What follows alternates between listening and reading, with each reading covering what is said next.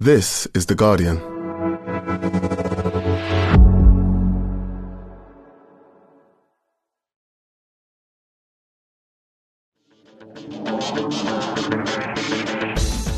Hello and welcome to the Guardian Football Weekly. A flat return for Arsenal in the knockout stages of the Champions League. Galeno's curler in injury time gives Porto a slender lead while Arteta's men never really got going. In many ways, Porto didn't let them. Good to see 41 year old Pepe still doing it at this level. There is hope for all of us. In the other game, Napoli and Barca show why they're not quite the same teams they were last year. A one all draw in a game that neither dominated, but both could have won. We did get a bit of elite striking from Robert Lewandowski and Victor Osimhen. Liverpool overcome a stodgy first half and score four to beat Luton to go four points clear at the top of the Premier League. We'll look ahead to the Reds Carabao Cup final with Chelsea and the Premier League games as Big Sir Jim talks to the media for the first time. Then everyone will laugh at me as Neil Harris buggers off from Cambridge United after five minutes. All that plus your questions. And that's today's Guardian Football Weekly. On the panel today, Jonathan Fadugba, welcome. Good morning, Max. Uh, hello, Lars Sivertsen. Good morning, guys. And welcome, Barry Glendenning. Thank you, Max. Tom says, Have Arsenal used all their goals? Michael says, Has there ever been a bigger discrepancy between the quality of a winning goal and the quality of a game than we've just sat through? Uh, yeah, Porto won, Arsenal nil. Uh, Galeno's injury time curler, Barry, was the difference. Um, it was a great goal after not a fascinating football match. Yeah, that's about the size of it, really. I think there was this presumption that Arsenal would win this game quite comfortably and it turned out to be far from correct. And now the presumption seems to be that they will win the second leg quite comfortably, and they may well do. But if they are to win the second leg comfortably, they'll have to do something they didn't do in this leg, which is get a shot on target. And that's quite surprising considering how clinical they've been in recent games. But in Porto, they were facing far wilier, more streetwise opposition than you know, Sheffield United or West Ham, and they played really badly. Porto didn't let them play their game, and there was lots of niggly fouls by various Porto players. Uh, they crowded midfield and and didn't offer Arsenal a way through there. And you would think then that that would leave room out in the flanks for for Bukayo Saka and Martinelli, but they didn't. Uh, any in any time the ball came towards Martinelli. He was immediately sort of crowded off it uh, by João Mario, who's very good at, at right back for Porto, and uh, the manager's son, Francisco Conceição, was uh, you know they would double up on him, and so you know lots of hard running by Porto's players who worked very hard. Should have taken the lead in the first half uh, when Wenderson Galeno, who scored the winner, rifled one off the upright. Well, sort of rifled off the upright and the, the angle of upright and post, and then came straight back to him. And he had an empty goal to, to volley the ball into and somehow put it wide. Uh, but he redeemed himself with just a, a wonderful finish. But it was a sloppy goal for Arsenal to give away because Gabriel Martinelli tried to play this sort of Hollywood ball across the field to Bukayo Saka, missed his target.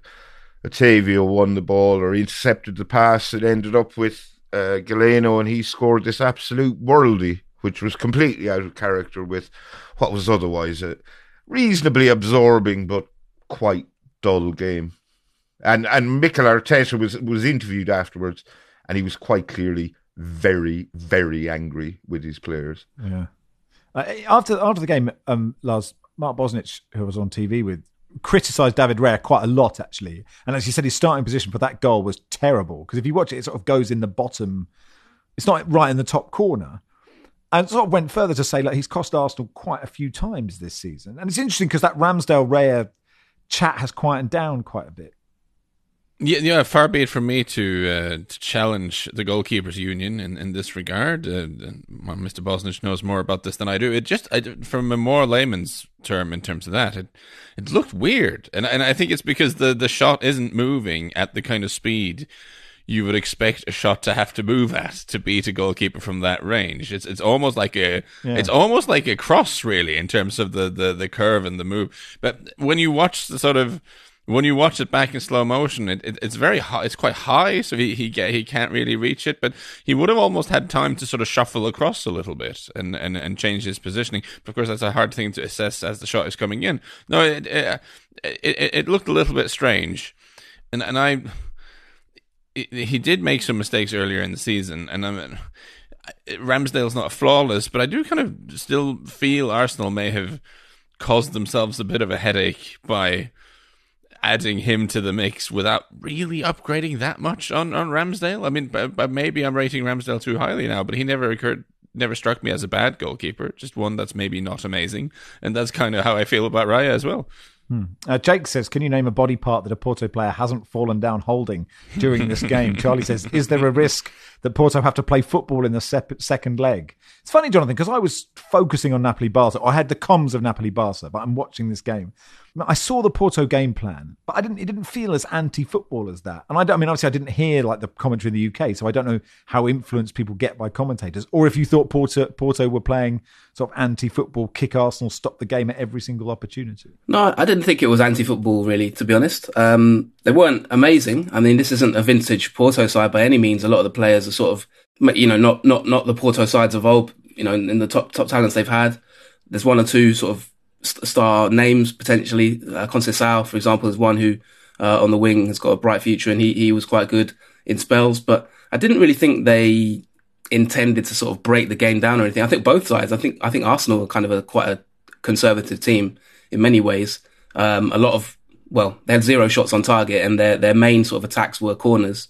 Um, they looked most threatening from set pieces. Uh, Arsenal and, and had a couple of you know Havertz had one header that he maybe could have uh, could have done better with. Um, but in the first half, but I, I didn't really see much difference between the, the, kind of approach in terms of how attacking either side was. Arsenal looked to control the game in that sense, but not necessarily flying all out attacking. I thought with Porto, they, they were quite scrappy was the thing I, I thought about them. It wasn't that they were maybe a neg- playing a negative style, but it's more when they sort of got into Arsenal's half, they, they just lacked a bit of nous. They had this they just, they gave me this sort of like street baller vibes where imagine like you you know like you're playing five aside and you've got this sort of te- the technical five aside players who are sort of trying to I don't know hit the ball off the in a cage or whatever trying to hit the ball off the wall and go around you and stuff like that and you know trying little things um, little moves and but they just didn't quite come off the final third play was scrappy and um, you know as I said the final ball wasn't great but the goal was magnificent when it came to it I think a lot of people were expecting Arsenal to win the second leg but when it came to it, Martinelli, Saka didn't really really show up in this game. Presuming that those uh, people who are complaining about Porto are Arsenal fans, I think this is a throwback to the Wenger era where he got very sniffy indeed if teams he considered beneath his didn't roll out the red carpet and just usher his players through to, to allow them shots on goal. Um, and to be fair, uh, uh, Arteta didn't really complain about that. He did complain about Porto shithousery at corners, but I think that was six of one and half a dozen of the other because Ben White was constantly trying to get up in uh, Porto goalkeeper Diogo Costa's grill. Uh, and actually ended up being wrestled into the back of the net while one corner was being delivered in the second half, which I thought was quite funny. Um, so, you know, Porto played how they played. I thought they looked more dangerous throughout, always looked more likely to score. And uh, yeah, Arsenal have given themselves a bit of a problem. They should be able to turn it round, but they might not. I mean, I agree with Barry, and let's not forget as well that it was Arteta that took off um, took off their nominated forward Trossard for a midfielder Jorginho, and kind of at nil nil, and looked more to sort of solidify that midfield rather than say they were going gung ho and throwing on forwards trying to get a win. So I didn't really necessarily agree with that idea that Porto were uh, trying to sort of negative their way to a to a, uh, you know to the result. So no, I didn't really necessarily see that. They're certainly not Jose Mourinho's Porto that won the tournament in 2000 and what was it four? Now that that was a negative no. Porto. No, but presumably Pepe was still like 54 then, even though he was, you know, kicking about Real Madrid. Yes, Lars? I wonder about that Jorginho thing. I mean, the big X factor with him is that we don't know what his fitness fitness situation is because, of course, it's been said that he's been carrying a knock and, and for a long time and stuff. But after he was so influential in that Liverpool game and that Arsenal midfield worked so well then, I, I, I, was a little bit surprised that he didn't start. I mean, again, it might be he's not able to, but it just it, it, it seemed that that was the midfield against tough opposition that kind of made sense because he gives them a bit of tactical nous in there. He moves the ball well, and it frees up Declan Rice to roam around a little bit more. Whereas when you're playing the the Burnleys and the West Hams of this world, the various sort of disjointed claret sort of rabble, then uh, then you can sort of just have Rice in there, and, and all the attacking guys can sort of be free. Uh, I, I do wonder I don't know. Maybe maybe they underestimated Porto a little bit. Maybe they thought this was the game they could boss and, and, and play as if you were playing a, a, a less good Premier League team. I don't know, but, but, it's it's a funny one with Porto because I, I would refer us to the the very excellent Tom Kundert of Portugoal, who covers the Portuguese league and knows everything, who sort of commented after the game that uh, that this is probably the least talented Porto squad in 20 years. Yet the coach uh, Conceição leads them to victory uh, through being tactically clever. I mean, Porto, they've not scored a lot of goals domestically. Like they've scored 37 goals in 22 games. Um, Sporting, by comparison, they've scored 60. So they're not they're not exactly a swashbuckling team in Portugal, but they are. They were very niggly, and they managed to stop Arsenal from getting any kind of rhythm. And Arsenal maybe maybe lacking a bit of maturity. Very few players in this team has played much in the Champions League before. I guess it's only Havertz really. So um, that that probably was one of those nights where they needed a few more cool, cooler heads on the field. This this was Porto's sixth consecutive clean sheet at home. So you know they, they know what they're doing. Theo, Theo Walcott was on the radio last night. I made a really what I thought was a really interesting point about Premier League players don't play in the evening very much, and so they're not used to playing in the evening. So they're sort of bored, or they're you know they've they just don't know what to do with their day or like the, the, the structure of the day means they just go for walks and have sleeps and eat chicken and you know have to read all the data that they have to you know that, that they've been given by the manager. And so by the evening they're just sort of they're past being ready to play football which I suppose is got quite. If you have a routine, right, you sort of know when your kickoff is. I guess we kind of assume that they all do really important sort of sports sciencey related sort of preparation stuff, so they're at peak physical condition. But I once I once asked John Arne Riise like what he did during the day before the the big game in Istanbul, of course, uh, expecting there'd be something very fascinating, like maybe but uh, it turned out he'd been like binge watching 24 in the hotel most of the day and was I guess was sort of channeling the spirit of Jack Bauer as he was running around. So I mean I don't know. It's a very good point. I mean because they can't really do anything. They have to just kind of be ready. It's like when we have a live show, Max, or if we're doing a tour.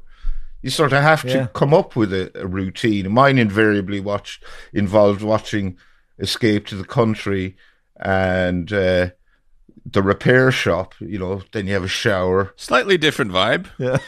go and have one pint on my own, which I suppose you can't do if you're about to play a football match. and uh, then turn up at the venue and hang around for ages, you know, just doing not very much, you eating crisps. Why we, that's why we deliver. That's why we deliver such flat live shows, isn't it? anyway, uh, good to see two lads on the Arsenal bench you could mistake for one of those definitely legit imported American candy shops on Oxford Street. Sweet Heaven next to each other. James Sweet and Ayden Heaven, of course. I mean, that, I mean it shows sort of the, the, youngsters that Arteta has, and you know he doesn't bring them on in the way that Klopp does, which we will get to uh, in a bit. Um, uh, just on the coefficient, Lars, because you know there are fans of Tottenham and Manchester United and Aston Villa are watching this thinking, hang on a second. We need the English teams to start really turning up because Manchester United haven't, Newcastle United haven't. So they they are waiting on this. And at the moment, England, will, the Premier League will not get a fifth place, but obviously there's a lot of football to be played, right? Yeah, no. As it stands, it's Italy and Germany who are uh, who are top of the pile there. England are, are lagging a little bit behind. I, I guess the and, and, and what will have hurt England is um, is is, is losing uh, losing teams in the group stage of the Champions League. I mean that's that's that's bad for your coefficient. But the uh, uh, the up the advantage is that uh, you don't get really more points for winning in the Champions League than you get in the Europa League. So if, for instance, Liverpool were to win the Europa League, that would be enormously helpful. Uh, so, so and and and, and feasibly you'd expect the English teams to do well in the Europa Conference League as well. So I, I still have faith that the English coefficient will will, will turn out uh, the way those teams want, but, uh, uh, but but the English team stuffing it up in the Champions League. uh, Newcastle and and and, um, and Man United was, was certainly very very unhelpful. Yeah, very funny if um, Spurs fans have to cheer Arsenal in a Champions League final. To, it, which could happen now, and also just remember the day after Newcastle went out of the Champions League group stage. I heard quite a few pundits say, "Well, you know what? They're better off not getting into the Europa League." And I was like, "Lads, that given that fifth is really not an improbable scenario for Newcastle. That could turn out to be very, very wrong. I mean, contributing to England not getting that spot would uh, is not helpful. I don't think for those teams." In the other game, uh, Napoli won, Barca won. Jonathan, not a classic. I mean, quite an interesting game. I thought Barca started better. Napoli, obviously under their new manager, came into it by the end, you sort of felt Barca were holding on, and then Barca almost won it with the last kick. Yeah, and it's it, you know I find it still quite curious to see sort of Lamine Yamal at 16. I think he became the youngest ever player to appear in the Champions League knockout stages. That's, I think 16 years, 200 and something mm-hmm. days, um, almost carrying FC Barcelona, which is you know a massive, such a massive club. Uh, he he seems to have almost become the figurehead. I, I, was, I was out in Spain a couple of weeks ago, and uh, he's like front page of all the you know sports papers, uh, Mundo Deportivo and others because of how well he's playing. You know, he's he's been, incredible really, and I'm kind of I've got kind of split opinions on this on a 16 year old having that much pressure on them, um, having to carry such a massive team. But at the moment, he, he's taken to it really well, and um, you know, putting a, an okay performance in this one. I, I know he got substituted. Obviously, Lewandowski and Osimhen were the two the two goal getters. Uh, Osimhen back from you know the Africa Cup of Nations where we won't talk too much about Nigeria's uh, disappointment in the final there. But um, yeah, no, I, I, think both teams will probably be fairly satisfied with this one. Uh, I don't think either side was necessarily amazing, but at the same time, neither side kind of let themselves down. I would have expected Napoli maybe to to get a result, but they are in a bit of a you know transition phase at the moment, a bit of turmoil going on there. So I think that's maybe to be expected. And obviously, Barcelona are you know. Um, they haven't been the Champions League sort of heavyweights for the last few. Well, haven't haven't been the Champions League heavyweights have they for the last few years? I mean, they weren't even in the knockout stages last season, um, having dipped into the Europa League. So a curious game, really. It didn't really. I don't think you could really. I couldn't really conclude too much about either side. I don't know what what you other guys thought. Yeah, I mean, actually, that that um that Lewandowski goal, Lars, was Barca's first goal in the knockouts for sort of more than a thousand days. I Messi was the last guy to score in a knockout game for Barcelona, which sort of feels extraordinary. But I guess a thousand days is only three years. Anyway, what did you make of the game?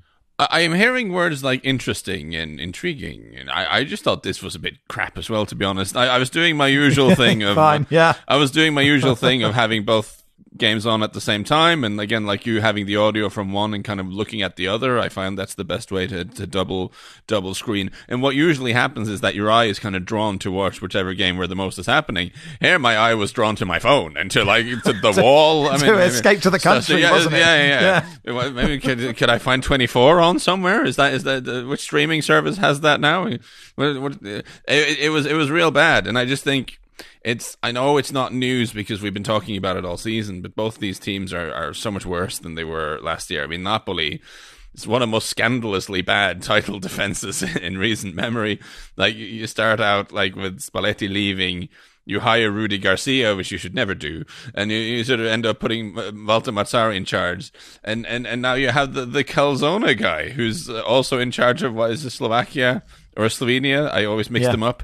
And this is like I you, yeah. you shouldn't have a guy who's like doing this part time whilst also managing a national team from Eastern Europe. Like that that's not how Scudetto winners are supposed to behave. So it's just not a good situation for them. And given what an absolute mess Napoli are in, I was kind of expecting Barcelona to win, and of course they dominated possession. Well, they did for a while. But they weren't great either. And you mentioned uh, Lamine Yamal obviously looks fantastic, and you've got Pedri there who looks fantastic. And that's kind of the good news for Barcelona are these young players. But all this stuff they've done around, the, the stuff they've spent all the lever money on, I'm not sure, man. Like Lewandowski obviously scores a great goal, and Lewandowski will do that.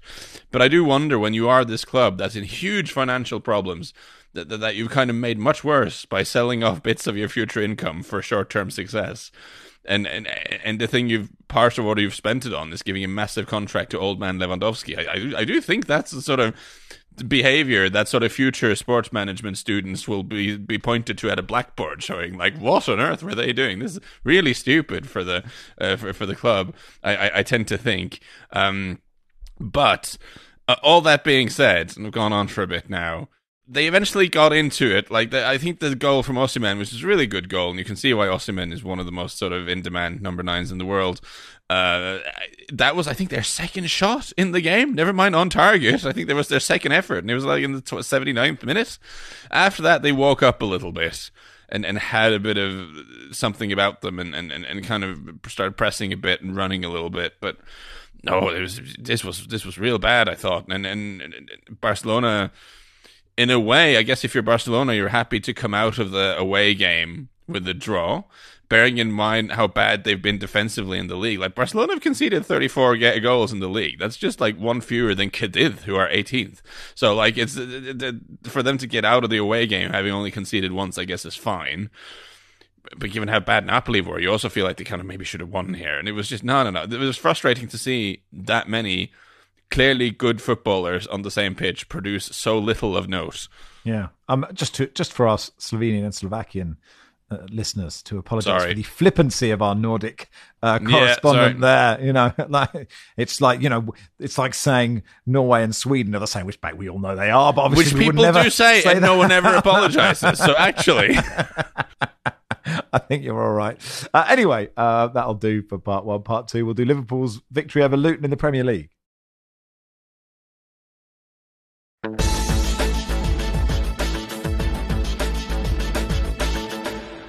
Welcome to part two of the Guardian Football Weekly. Liverpool 4, Luton 1. Uh, Liverpool back to four points clear then at the top of the table. I mean, there was a bit of a scare for them, Baz, in this. 1 0 down at half time. Struggled to create in the first half. I don't know if any part of you thought at half time, oh, this might be the game. Or did you think, well, they'll probably score three in the second half, and it turned out to be four? we all know Luton scored far too early. Yes. um, and they were ultimately made, punished for their impertinence. Uh, Liverpool have recovered 22 points from losing positions this season. They were at home. Um, admittedly, they have a lot of injuries, missing Salah, Matip, Jota, Nunez, Szoboszlai, Curtis Jones, Trent Alexander-Arnold, Alisson, each of whom uh, probably cost far more than, or are worth far more than Luton's entire squad. Uh, but, um, yeah, the, Klopp, they were poor in the first half. Klopp got them in at half time, changed things around a bit. I think moved Conor Bradley into midfield, moved Gravenberch out wide, played with two at the front, up top, and uh, the goals eventually came. The only thing, I, and it's no great surprise, the only thing I would say that most of the goals were avoidable from a Luton perspective. They fell asleep for one. It came from a throw in. There was one from a corner, mm. or was it two? But anyway, yeah, they, they were avoidable goals. Rob Edwards said after the game, you know, we, we just made them mad by scoring the first goal. and he said his team could learn a lot from the, the exhibition of counter pressing put on by uh, Liverpool. So uh, you know, a defeat for Luton. We all expected it, but they continue to score goals. They continue to play reasonably well against, very well or reasonably well against elite opposition. And I, I wouldn't imagine Edwards was too disappointed at losing the game. Um, I wonder if Conor Bradley's been put into midfield. Where where the hell's Trent Alexander Arnold meant to go up, up front? Um, uh, Jonathan Luis Diaz was sort of shooting from everywhere. He's got real manic vibes, and I get I guess that because Darwin Nunez gets all the headlines for being the sort of chaos centre forward or attacking player, so I forget that Luis Diaz has quite a lot of chaos as well, even though he took his goal beautifully in the end. Yeah, I think it's it's Opta, isn't it? We have to credit for the, the stat that they all five Liverpool forward or five Liverpool forwards have scored ten plus goals this season, which is a really good sign of their strength in depth, to be honest. And I think that's an underrated element of Liverpool's uh, squad. Just the fact that they they have good strength in numbers you know, a lot of people are talking about the injuries, maybe to, to Jota, for example, but they, they can replace them with, I know, I know Elliott's maybe not a forward. He played a bit in a bit more of a forward role in this game, but they could, they've, they've just got so many options to replace them. Gakpo, uh, Diaz, as he mentioned there, and, and others. So, yeah, Diaz is, you know, he's a really good player. he kind of had his injuries, didn't he, last season and, and maybe went out of the radar, but, you know, everyone remembers when he first joined the club, he was, he was so, had such an immediate impact and it's just a testament to sort of like the, the, the recruitment at Liverpool in terms of how they recruit their forwards and and, and even the midfield they've sort of really solidified it. The likes of Endo and and Gravenberch and, and, and, and Mac Allister, of course. So, yeah, they definitely have the depth, I think, to challenge for the title and, and potentially go all the way. I mean, they already are challenging for the title, of course, four, four points clear now. So I don't think, even though they do have some injuries, you know, to the likes of Trent and Alisson and others, I don't think that's necessarily going to massively hamper them. I think they've got the strength to beat most teams. It's of course that game against Man City probably that's going to be so decisive and that everyone's sort of looking at in the calendar um, for how their season's going to go. But they they really are in an excellent position with a real chance of, of winning the title. I think. So lovely moment, I thought, for Chiedozie Ogbene to score because I believe he is a Liverpool fan. So there's, there's exciting times for him to score at, at Anfield, and he seems like a lovely lad. Um, I would just echo what Barry mentioned about the goals being uh, avoidable, and this worries me a little bit about Luton because I've I've watched most of their recent games, and they've started conceding a few goals that are of, of the kind of nature that we may be worried about Luton conceding when they got up. You know, this is where you look at and think, "Good lord, someone should have done a little bit better there." I'm sure Rob Edwards is right on top of this, and they did so well for so long uh, being competitive and listen, still games left, yada yada yada. But I, I, I'd worry a little bit about that development. They've, they've started conceding soft goals recently. I feel. Yeah, just on uh, just on um, Liverpool and their use of their youngsters. Uh, Benji says, can we give the credit to the role of Jayden Danns in the fourth Liverpool goal, the son of Neil Danns, who in my mind is 24. So like this is a, a, a nightmare. Um, who I think had a music career. I feel it was sort of prime Soccer AM guest because he sang songs and was a footballer. Neil Danns. There's a lovely moment where who, who which who, which one was Neil Danns? Because I was thinking of Scott Dann. No, Scott Dann is a who I remember centre back. Very different. Very different. Yeah, he, he, he did a Phil Babb on a goalpost yeah. once. So I'm so, no. He probably may not have children. I don't, I don't know. Neil Danns is a sort of who did he play for? Millwall, I think. Palace. That's my sort of. Colchester. Did he play for Colchester? Did he? Yes, uh, he did. Good one representing there. So, uh, mm. Jonathan, our Colchester correspondent. Um, yes, I, I, may have not got his career totally correct, but there was a nice moment when Rob Edwards came on and said to Jayden Danns and to Jurgen Klopp, "I played against your dad." Because uh, uh he did play against Neil Danns, but Klopp does use his youngsters in a way that perhaps you know you know, Arsenal made one change, which we criticised bringing Jorginho on, but he, you know, he could have made other changes, um, brought on more youngsters in that game, and I think that is a, you know, that is a sign that you have to have great belief in those guys. If you look at Conor Bradley, who may not have got his chance without the injuries, now looks like a, a stunning player. Um, Cam says, Hi, Max, Barry, and crew. Long time listener, first time writer here. Found your riffs on Darwin Nunez's goal hilarious on Monday's pod. This was the chip or dink versus Brentford. Um, as a Latino listener born in Peru and raised in Colombia, I have no idea where Vaselina comes from, as we were talking about scooping Vaseline from the tub. However, I wanted to add a few maybe more poetic names for the move that, that were generally more common in my childhood. A sombrero, literally a hat, which visually makes a lot more sense. I would think, or a globito, a little balloon, which is also a nice image and far better than that of Vaseline. Uh, thanks for your good work, says Cam. Thank you, Cam. I'll happily call it a globito going forward, a little balloon. Uh, Liverpool played Chelsea in the Carabao Cup final. And this game is more tantalising, Barry, than when they both came through their respective semi finals, I would say. Well, I suppose it's more tantalising because Chelsea are better and Liverpool are going to be without quite a few players. Yes. Uh, through injury. Are you not tantalised? Um, no, not really. I'm, I'm not particularly tantalised. The last two cup finals these teams have played have been diabolically bad. They both finished nil nil. Chelsea won both of them on penalties. The very same thing could happen again on Sunday. I hope it doesn't. A few weeks ago, I would be hugely confident of a Liverpool victory, and now I wouldn't be confident of them winning one bit. Hmm. And it, it, would be so Chelsea, Lars. Sort of, you know, all the things you say about you know time and you know just every sort of every cliche you use about football, and Chelsea just ruin it by being garbage and winning things, and you could just see that happening. Well, and and, and Chelsea have not been quite as bad this season as a lot of their uh, as a lot of their critics w- would have it. That's a that's a hill I've been uh, willing to, if not die on, but certainly uh, sustain major injuries and contract diseases on this season, is that Chelsea are actually not that terrible. And and I just noticed something looking at this, uh, looking ahead to this game. I, I, think we all agree we have a pretty clear top three in this season. We have Liverpool, Man City, and Arsenal, who are like quite by a long way better than than the chasing pack. In the league, Chelsea have sp- played uh, five, five games against these three teams. They've nearly played all the games against them.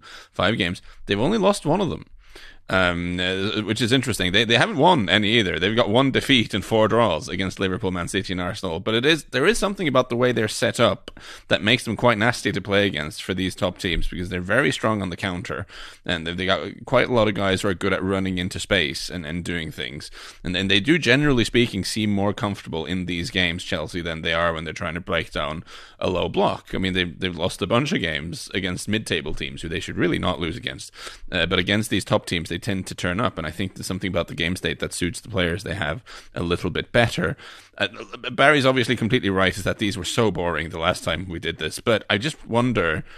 I'm not sure Liverpool have it in them to be boring right now because they've got so much going on going forward and they never fully convince you defensively. And coming up against a good counter-attacking team in Chelsea, I just think this should be fun. The, the XF, the expected fun, is quite high going into the game. But as we know, with, from XG doesn't always translate into actual G. Whether the XF will translate into actual fun, uh, Sunday will tell, I guess. Jonathan, your thoughts on the Carabao Cup final before we break for part two? Yeah, I think Liverpool will win it quite comfortably, actually. Uh, I think Chelsea, they've been okay this season, but the last time they played Liverpool, they lost 4 1. Um, and I think Lars's point there about they, they haven't been too bad, but they haven't won any of those any of those games. And I just think Liverpool have way too much for them. So now I'm gonna sort of um, dampen that parade a little bit on Chelsea. So sorry to do that, but I, I, I can't see anything other than Liverpool winning quite quite easily. I would agree. Liverpool are clear favourites for sure. I'm just being the hype man. I'm trying to make this sound more interesting than it possibly is. Um, which is what what we need on this pod. just, just somebody make yes. make it more interesting than than, than than than this actually is. Anyway, that'll do for part two. Part three, we'll look at the Premier League fixtures.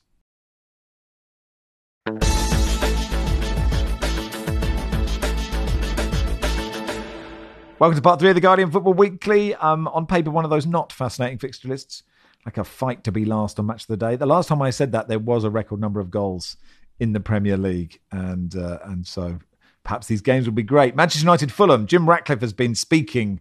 Jonathan, uh, what did you make of what he had to say? If you uh, listened to it, I think to be honest, from a United fan perspective, it was akin to not eating anything for 10 years and then being given some Jaffa cakes. Um, in the sense of just the complete void of any leadership from the top and any even statements for 15 years, uh, 18 years or whatever it's been. And then suddenly having someone come out and start making bold statements about knocking Liverpool or knocking Manchester City off their perch. It was, no matter how boisterous it was, I think, like I say, from a United fan perspective, it was it was it was nice. It was nice to hear. You're just too hungry to analyze it properly. You were just like gorging, like the cookie just monster. Crumbs, you were just like crumbs of everywhere. Just crumbs of optimism to, to cling onto. That even no matter how much hot air it could be, it, it, it felt nice. Um, just just hearing someone with ambition. But just how long have you not been eating for is the concern? Because if you're really starving, then Jaffa cakes, like nutritionally, is probably yeah, not what your body point. needs. I mean, that, that could could be really dangerous to eat the wrong thing after. Yeah, he said, uh, look, nobody's been successful at Manchester United in the, the last 11 years. That would say to me there's something wrong with the environment. Um, it's not constructive of me to blame anyone. Give us a little bit of time, try to be patient. Uh, we'll try and build Manchester United back to where it should be. I thought, I thought actually Barry, the most interesting thing for a neutral point of view is what he was saying about Old Trafford. You know, a big argument for regenerating the whole south side of Manchester, getting a new stadium, making the Wembley of the north. Um, I'd be interested to know what United fans would feel about leaving Old Trafford. It feels just insane that they wouldn't play at Old Trafford, but you know, other other teams have moved grounds before. Uh, what do you make of it? Yeah, well, I mean, he made it sound like the area around Old Trafford is some sort of slum, which it very much isn't. Um, and he wants uh, the taxpayer to pay for the redevelopment or the new stadium, and cited Twickenham, which wasn't paid for by the taxpayer, Wimbledon, which I don't think was paid for by the taxpayer, as examples of why Old Trafford should be paid for by the taxpayer. He also, to be fair, mentioned uh, the O2 Arena, which was originally paid for by the taxpayer before being sold, and uh, West Ham's ground, uh, which was built by the government and uh, was you know that ended up being a financial black hole, the manner in which it was handed to West Ham. Um, and people have pointed out the irony of a tax exile who's uh, based in Monaco or wherever it is, putting on the poor mouth and asking for government money uh, is a bit Irish. And I think this was raised at this briefing he gave to a dozen or so journalists in Ineos Towers. Uh, and he said, Well, I paid taxes for 65 years. Then I, fan- I reached retirement age and fancied a bit of sunshine. So I went to Monaco to live. So uh, he wasn't having any of that. I'm not sure, you know, that's a fair defence. Um, you know, pay your taxes. Just uh, in Ireland, we have the same sort of debates over JP McManus, who's very generous with his money and gives it to charity and gives it to GAA clubs and whatnot and invests loads in the, the racing industry. But, you know, maybe just pay your taxes instead or as well. But I thought the Ratcliffe briefing, you know, he said all the stuff Manchester United fans are lapping up. And if you read the comment sections under some of the accounts of this briefing, the amount of forelock tugging going on for Manchester United fans is as nauseating as it is predictable. Uh, he wants to knock Man City and Liverpool off their perch. He wants Man United to win and play the best football in the world. Um, you know, so this is all catnip for Man U fans. But he's also bought himself time by saying it'll take at least three years to do this. Uh, interestingly, he was quite non-committal on the Mason Greenwood thing. He he made it clear there could be a way back for Mason Greenwood, and he very conspicuously didn't support Erik Ten Hag, saying it would be in, inappropriate to comment on that when he was more than happy to comment on any other thing he was asked. So a bit worrying for Erik Ten Hag, I would say. So he may very well revolutionise the way Man United play and and get them back to winning ways, but there's not much he's done at Nice or Lausanne that would suggest he's he's the man for the job. And I, I, I have to say, I'm I'm very suspicious about him, uh, and it's mainly his his uh, relationship with David Brailsford that makes me just smell a massive rat. I I I think Brailsford's a charlatan, but you know other opinions are available, and that's just the reason I think that is because I I take a keen interest and have covered um, professional cycling. But he may very well be a, a, genius when it comes to kind of running a football club. How do those Jaffa cakes taste now, Jonathan? after that, very much enjoyed him saying that it wouldn't be constructive to sort of blame anyone. And uh, presumably the follow up was because they're still technically the majority owners. I probably shouldn't like stick the probably shouldn't stick the boot in in the media from day zero. One point he made, which I actually thought, I mean, I I'm as cynical as as Barry is. I'm, I'm more of the team. Uh, uh, fags and cynicism than Team Jaffa Cake in, in this particular regard. Uh, but he did make a point which I thought was valid, which is that, that he's I think he said something about already having made some mistakes in terms of running a football club, uh, and he's just kind of made them elsewhere because, of course, they, they did make a mess of Nice initially. Like they, they weren't great after taking them over, but they then things have been going better recently. So he has had a sort of a dry run on the Riviera, so to speak, before he now you know tries to play with the big boys and and run Man United, which I guess there is some value to that. That all being said, if I was a Manchester United fan, as Jonathan said, I would be enthused that there is a man there who supports the football team, who said it is a childhood dream, who is sort of at least shows some interest in Manchester United being good on the pitch. Like that is that is like I know the bar is low, but like if I was a United fan, I think I would be feeling those things. You know, there are no guarantees, of course. I'm quite interested in, in, in Barry's comments on um, Dave Brailsford, so I don't know if there's a chance to elaborate on that. But yeah, I think in terms of what I was sort of trying to get at is when you look at it from that perspective, I, I take on board everything um, you guys have said, which I find like I, am not. At the end of the day, it's, it's words, right? It's any, anyone can say anything and sound good, and and let's see what happens in three years' time. To be honest, but I think what I, what the point I was trying to make is I've just done a. Funnily enough, I've just done a um, module on uh, leadership uh, as part of our as part of the MBA I'm doing. So there's a there's a concept called charismatic leadership where obviously the leader comes out and has all these big uses like metaphor and uses grand statements to basically lay a marker of of their leadership attention. And so for for me, I found it. And whilst I do bear in mind what Barry is saying, and I'm not I'm not saying I bought it, but what I'm saying is that for for for United who have had just no communication from the top, a general feeling for nearly two decades that money is the you know with using the club as a cash machine and withdrawing the interest, using the club as a you know taking the interest and paying everyone dividends and not really being bothered about anything but maybe finishing top four. Um, having someone finally talking about trying to win trophies and trying to have success and tr- trying to play good football w- was something that's been really lacking at, at United for like 20, like a good 15 years since maybe say Ferguson retired or, you know, 13 years, uh, how many years it is now, but over a decade. So I think from that point of view, that was what I found quite interesting about it. Whether I bought it or not is, is different, but I, I, definitely think from a, from a leadership point of view, he, he said all the right things. Um, I quite enjoyed the comment about, um, Manchester United being a completely different prospect to every other, any other club in London, because I think there was a comparison with Chelsea made there in there somewhere. So he, he, he was careful to take pot shots at pretty much every single club in the Premier League, which which was quite interesting. So I, I, I can definitely see the sort of anti Manchester United fans' backs being up because he definitely made a few statements that would would have riled them. But when you've been laughed at for the last decade, I think I don't think that's too bad to have a, someone coming out with a little bit of uh, swagger about them. So I, I, can certainly see see both sides of it, but um, I'm not not sold but it was definitely an interesting show. I thought, um, but I am interested in Dave, uh, in Barry's comments there on Sir Dave Brailsford. yes, producer Joel says. Can we not elaborate on Dave Brailsford, please? the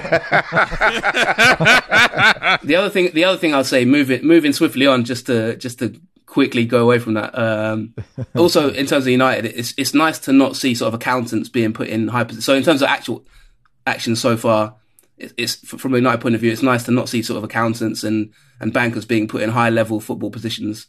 Um, obviously the recruitment of Omar Berrada from Manchester City, Dan Ashworth, I know that, that that's been talked about a little bit already, but seeing competent people trying to be put in high level positions within the football club in footballing areas is also quite refreshing to see. So I'd say it's an optimistic start, but I, I totally take on board um, Barry's and Lars' cynicism as well, because at the end of the day, like you said, it is just words. Other games in the Premier League: Arsenal, Newcastle, um, uh, Palace, Burnley. Obviously, Oliver Glasner's first game in charge. Uh, West Ham, Brentford, Wolves play Sheffield United, uh, amongst others. Any that take your fancy, Lars? Your expected fun on any of those? My, my, my, expected fun. I mean, I was distracted by a bumblebee here. Did you did you read up Arsenal Newcastle? Because the expected yes. fun is sky high on that one.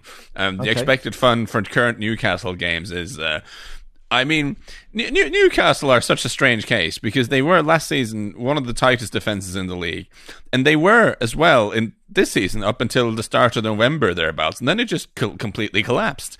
And if you look at their sort of xG since the start of November, they've conceded more chances than anyone else in the league. Like they're they're they're, they're worse than someone like Sheffield United and these guys. Like they're defensively all over the place, and and they've kind of improved a little bit since coming out of the winter schedule, but still like conceding so many chances and uh, but attacking a bit better now. And I just thought it was odd listening to Eddie Howe talk about. He was asked about all these goals going in after the game last weekend. And he said, "Well, we're not really doing much different from what we were doing before. You just sometimes get these random spells or something." He said, "Well, man, it's been 15 games. Like that's not a random spell. Like this, is, something is like profoundly wrong with the sort of how they try to defend and their games are fairly chaotic and exciting. And I expect uh, for an Arsenal team that now has to, you know, they, they've just come back from Portugal, uh, you know, that, that that could be interesting. I'm, I'm, I'm looking forward to that. I am also going to be at Old Trafford for the United Fulham game, which is exciting for me, obviously, because United are yeah, they got some exciting young players. And also Fulham is like the number one team in the Premier League that I cannot figure out. I believe Barry has said similar things. Like I look at their team on paper, it looks a bit bad. Whenever I see them, they look bad. But then they keep picking up results when I least expect them. And I don't understand what's happening with Fulham. And I'm very glad that I'll be watching 90 minutes. Yeah, but what is happening? Why, why is this team picking up so many points? Because they never look good when I'm looking. So maybe they'll look good uh, at Old Trafford this weekend. I look forward to finding out just on Arsenal Newcastle, you can imagine it will be Dan Burn chasing Bukayo Saka like a Scooby Doo baddie, chases yes. chases Shaggy and friends. But this is the Premier League drinking game now. This is completely. If you're doing the Premier League drinking game, Dan Burn is the a nippy winger runs away from Dan Burn down your entire drink. This is just a big part of the drinking game right now. Elliot says, "Has a managerial merry-go-round ever consisted of just one manager before?" um, Charlie Charlie says Neil Harris is good at changing clubs, isn't he, Max? Uh, yes. So Neil Harris, who was at Gillingham at the start of the season, got sacked, then became Cambridge United manager 77 days ago. Uh, was unveiled as new Millwall manager uh, yesterday to save them from relegation. Uh, our mates, they're not the top 20, amongst others, tweeting, surely the first to manage clubs in the Championship, League One, and League Two in the same season. Just needs to do really well with Palace, with um, Millwall for about five games, and then get the Sheffield United job so he can complete the set. Um, yes, I must admit, I was quite surprised when I sort of woke up and there was all this sort of speculation. I was like, well, surely not. Like he's only just, he's literally only just arrived. Like, like there's no way you would just leave. And it turns out there is a way, which is you know, go to a bigger club, get paid more money, be near your house, where you were a club legend, where you'd already managed them successfully, and you're, you're their record goal scorer. Obviously, you know, all I'm doing is tweeting snake emojis and saying there's no, there's, there's no loyalty left in football. I guess I kind of see it from his perspective, but I did, um, I did sign up to Millwall TV uh, so I could watch his welcoming video. And I've written a column about this, but the social media guy at Millwall is called Max. So it felt really personal. he kept saying, Well, the thing is, Max, you know, I'm here to change this club. I was like, All right, mate, you don't have to tell me, don't, don't, tell me to my face. I know you've fucked off, mate, but don't, don't tell me. And he did say, I mean, he's quite good at, he does a lot of cliches. He's a bit like a sort of action man, you know, says the football club a lot, says in the building a lot. And he, and he talks about galvanize. He wants to galvanize everything. Like everything, everything is being everything is being galvanized. Everyone is going to be covered in zinc by the time he's finished. But obviously, um, I I don't wish him any luck at all. Millwall have a terrible fixture list. They're quite low down in the championship. I don't really want to start a turf war with Millwall. I don't think that's a, a really good thing for me or Cambridge United. don't don't tweak the lion's tail. No, man. no, but um, obviously would like them to go down and us to stay up and see what reception Neil Harris gets at the Abbey when he comes back next season. But Are you saying you'd like them to be knocked off their perch, Max? I would like them to be not. I mean, they're not really on a perch, are they? They're, they're in absolute shit time in the championship. Like they're sort of at the bottom of a cage. I just quite like them to fall out of the cage and come and join us in our little shit cage. Um, Anyway, we are. It's our biggest game of the season at home to Peterborough United on Saturday, who stuffed us five 0 earlier in the season. So not ideal timing. Has Xabi Alonso been linked with the Cambridge job? he's not, yes, he's yet to put his hat in the ring or whatever it whatever it is. But you know, hopefully, we'll be part of that tug of war. I mean, I saw Steve Bruce linked with the South Korea oh, job in one of the papers the other day. So really, anything can happen now. I think we're through some kind of looking glass where there's yeah. really no. I did look at um, longest serving managers ever. And uh, there's a guy called Fred Everiss. It was or Everest, was the uh, West Brom manager from something like 1902 to 1946. And I did think, I reckon the players had got bored of training by year 40, wouldn't they? you know, like that is really, a, that's an awfully long time to, to be managing one football club. But anyway, um, really quite funny. Here we go. Wycombe's tweet. Um, can, we can confirm that Luke Leahy was shown a yellow card tonight for drying the ball on a steward's jacket prior to taking a throw in. So there, that's a good booking uh, for for Wycombe Wanderers. Uh, it reminds me of in the Soccer AM glory years when we actually made had Rory Delap.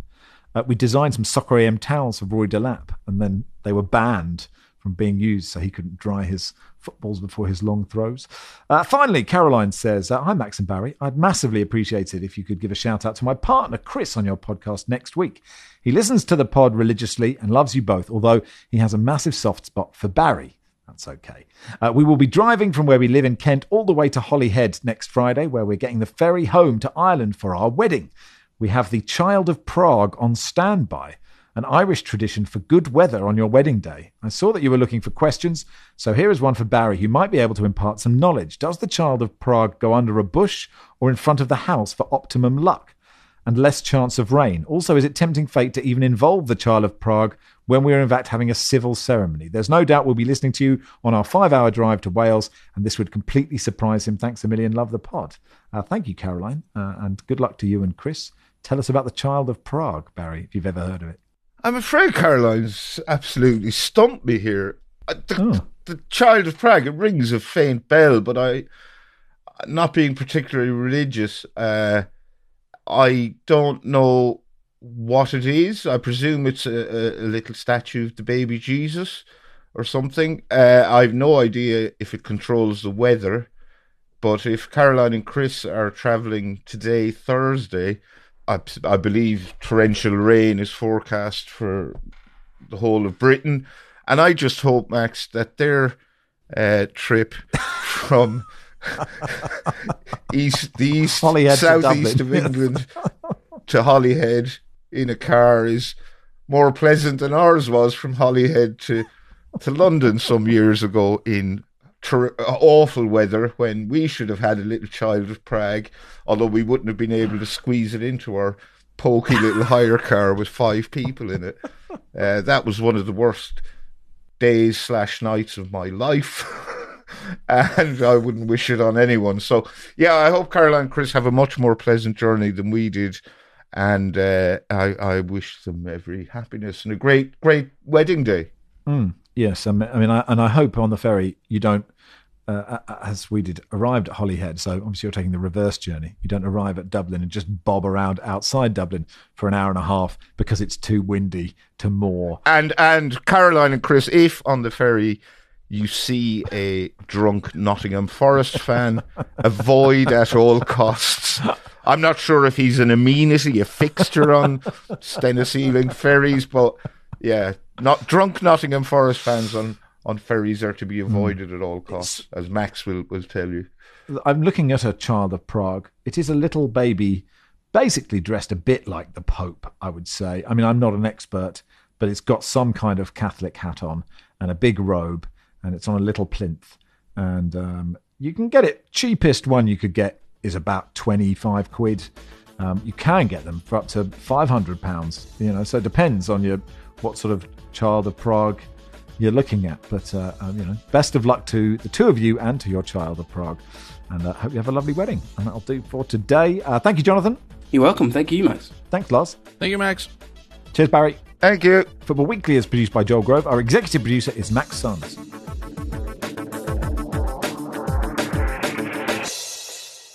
This is The Guardian.